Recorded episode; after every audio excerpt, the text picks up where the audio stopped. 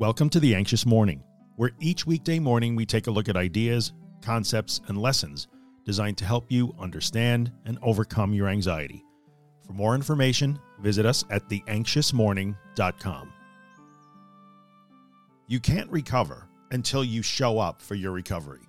That means that you're not going to get back to living a normal life until you get out of bed, put on some clothing, and perform the basic tasks associated with getting ready for a day. Even when we don't want to do this, we do this. It's small, but it counts, and more than you think it does. That's what showing up looks like.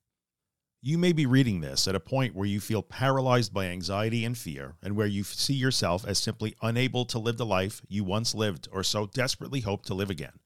You may long for days occupied with work, hobbies, social interaction, travel, art, or whatever else you think makes life worth living.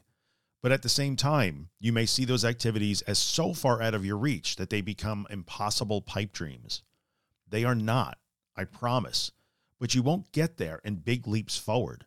So while that vacation to Europe may feel completely impossible for you, let's just start the journey by showing up, standing up, getting ready to do something, shedding the old posture and adopting a new one. We can't get our lives back if we don't at least show up ready for the process. Now, this might seem like silly life coachy nonsense, and yeah, it does kind of look that way. But beyond the motivational message and the cliche, there is truth. And that truth is that there is always a first step to take. That first step is just the simple act of showing up. So let's get practical now. Here are a few questions you can ask yourself that can help you to start to simply show up for your recovery. Forget the recovery itself. Just think about getting up on your feet and getting ready to get in the game. That is a perfectly acceptable start.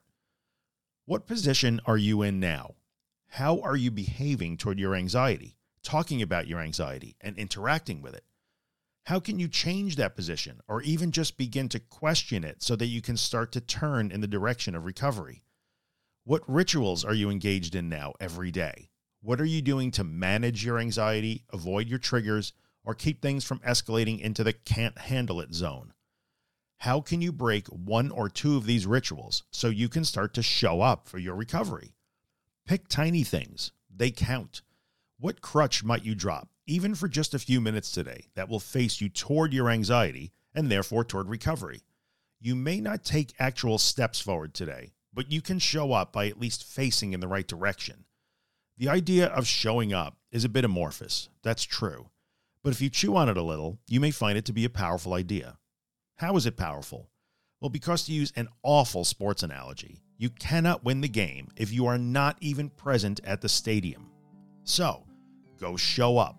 That's a start.